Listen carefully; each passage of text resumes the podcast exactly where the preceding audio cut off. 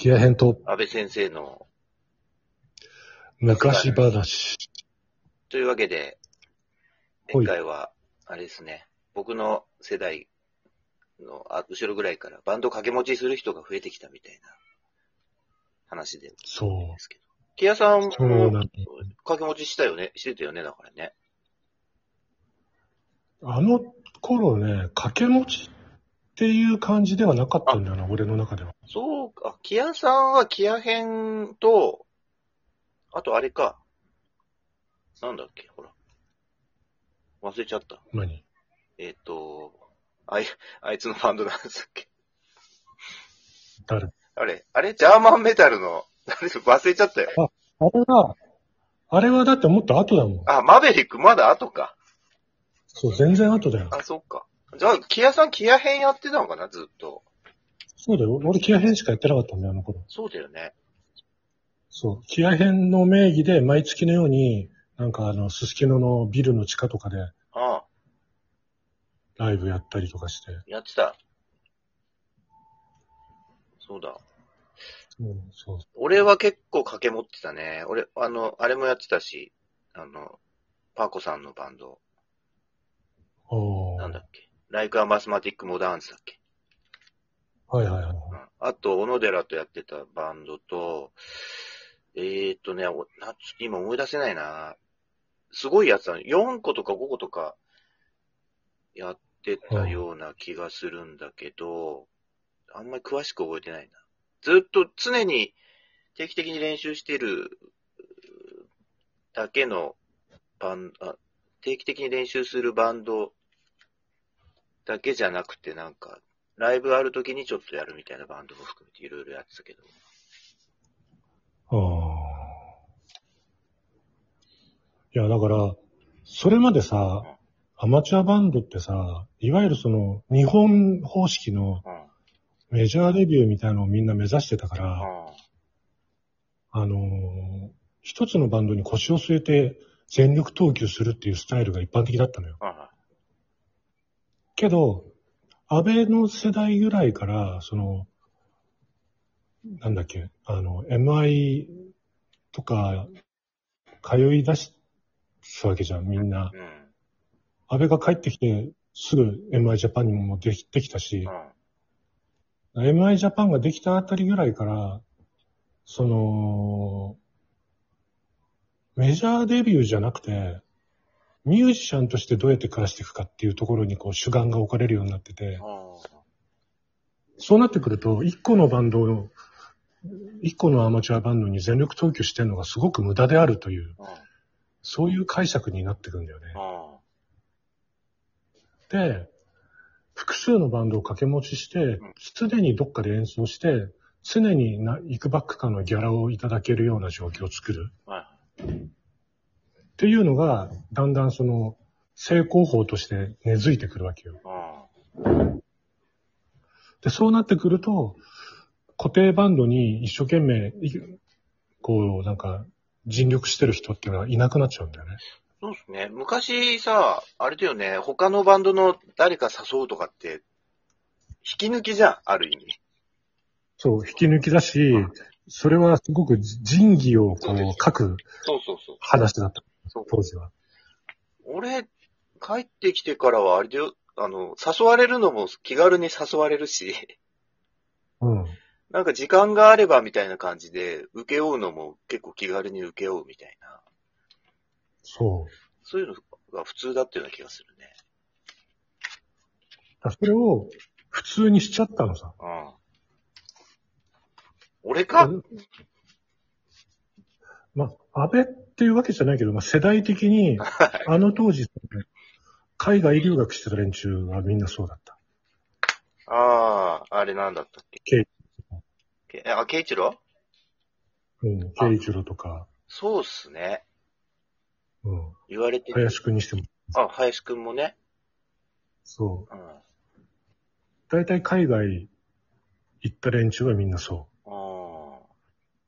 固定したバンドにこう、こだわってるんじゃなくて、うん。一プレイヤーとして自分をどうするかっていうところに主眼が置かれてる活動をしてた。ああ。そうかも。バンドをどうするとか、グループでどうなるじゃないんだよね。うん。あの、そこでその活動の範囲が変わっちゃったんだよ。しかも僕らあれだからね、いわゆる、あの、お仕事とかにも手出してたからね。そうそうそう。うん。まあ、手頃なとこだとすすきのでね、演奏したりさ、虎で演奏したりとか、レコーディングの仕事やったりとかさ。そう。で、またその、海外留学することによって、それだけのスキルも得てるしさ。うん。だから、まあ、形としては間違ってないというか、うん。ただ、その日本のシステムにあまりそぐわないっていう。当時、当時としては。うん。すごいアメリカナイズされたシステムだから、それって。うん。そういう意味では微妙だったな。ああ。そうね、言われるまであんまり気がつかなかったけど、実際そうだ。あんまり、あれだね、メジャー目指して、うんライブたくさんやって集客して、なんか、頑張るぞみたいなバンドは、確かに少なくなったよね、一気に。うん。そう。うん。だってさ、わざわざ狭き門をさ、くぐる必要がなくなるわけじゃ。うんん。活動のその単位を変えることによって。まあ、インディーズのなんか、インディーズバンドっていう言葉が、やっぱ認知度が上がってきたのと比例してたような気がするよね。うん。ただ俺はそのインディーズと呼ばれてるバンド自体も減ったと思うから、やっぱ全体的には個人プレイヤーの時代になっちゃったなっていう。そうですね。だから、音楽的に良いものっていうのが減っちゃったんだよね。ああ。あ、その、うんシーンの中においてね、札幌の。そうそうそう。はいその辺はね、僕もそれまで、とっとと旅立っちゃったから、あまり札幌のことよくわかんないけど。ああ、いや、結局さ、オリジナルを作ろうってなって、うんやっぱそこに全力投球できないと、仕上がってくる作品の高が知れてるっていうかさ。うん。だから、なんとなくそれっぽいものができましたって。はい、そうですか。じゃあこれやりましょうみたいな。うん。そういうレベルのものもしかもう、出てこなくなっちゃったね。うん。なんか、東京だと、うん東京で、俺出てきて、まあそういうバンドもやったけど、札幌はやっぱ少なくなってんのかな？やっぱそういう、バンドだけでこう、やっていくみたい少ないね。な。ああ、そうなのね。バンド自体がない。うんじゃあな、何をしたいの？今のその若い人たちの、バンドやってる人たちは。音楽をやってる人たちは。どうなりたいんだ札幌あたりはね、なんか、個人のプレイヤーとして有名になりたいみたいだね。あだから、いろんな仕事しますよ。レコーディングやりますよ。ツアーもやりますよ。で、こういうジャンルで、こういうギター弾きますよとか、こういうベース弾きますよみたい。な。で、その、自分の宣伝のために自分の宣伝バンドを組んでるやつはいるけど、あ基本的、基本的にそこで稼ぐっていうよりは、うん。そこで自分のプレイを見てもらって、よそで稼がせてもらうみたいな。うん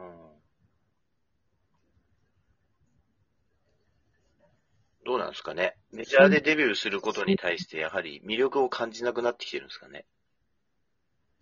まあ、それもあるんじゃないかな。メジャーのその世界があまりにも閉鎖的だから、いや、もうダメでしょ。多分。全く意味なくなってきてるので、メジャーでデビューする。そうなんですよ。だから、閉鎖的すぎるし、独占的すぎるから、誰も興味を持たなくなってきちゃってるよね。うん。うん実際メジャーでデビューしても全然、あの、お金もかけてもらえないし、そう。もうレコーディングのなんかももうすごいお金かかんない。普通のスタジオで撮っちゃったりしてるぐらいだから。だからね、大衆文化だったものが大衆文化じゃなくなっちゃってるっていうかさ。うん。じゃあ大衆文化はどこ行っちゃったのって話になると、今言ったようなその、個人が、個人で名前を売ってるみたいなうん。ところにだシフトしてききちゃってるような気がするんだよ。うん。なんか、音楽の仕事が増えたんかね？なんかそういう個人で名前売って仕事するみたいな。そう、例えば、シンガーの子とかがいて、うん。いつもはカラオケで歌ってるんだけど、たまに生バンドをバックで歌いたい。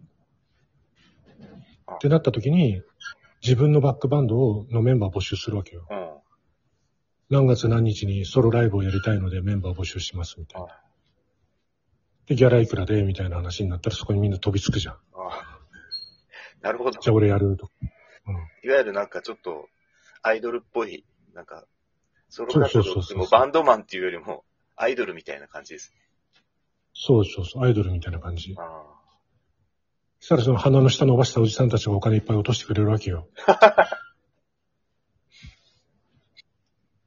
ねえ、なんか握手1000円とかさ、あ。ああ、聞いた。チェキ、チェキ1500円とかさう、んうん。聞いたことある。儲かるらしい。ねえ、で、CD 買ってどうのこうのって言ったら、ライブのチケット単価が1人3000円でも、うんグッズの売り上げ単価が1万5000円とかあるから、うんそしたら、30人集めたって1人頭2万から払ってることになるでしょ？うん。だから60万上がるのよ。おう食えるじゃん。あバンドやってるでしょ。だからそう、だからそれで食ってるやついっぱいいるしさ。ええそれはまたちょっと、らバックバンドもやってる。ちょっとなんか、僕らが過ごした若い時のバンドとはちょっと違いますね。違う違う。だから、そこに、今はそうなんだけど、そこに至る前哨戦を作ったのは君らなんだよ。あ、俺が、俺じゃんじゃあ。というわけで、ごきげんよ なんだよ。う。時間がないんだよ、もじゃあねう。。はいはい。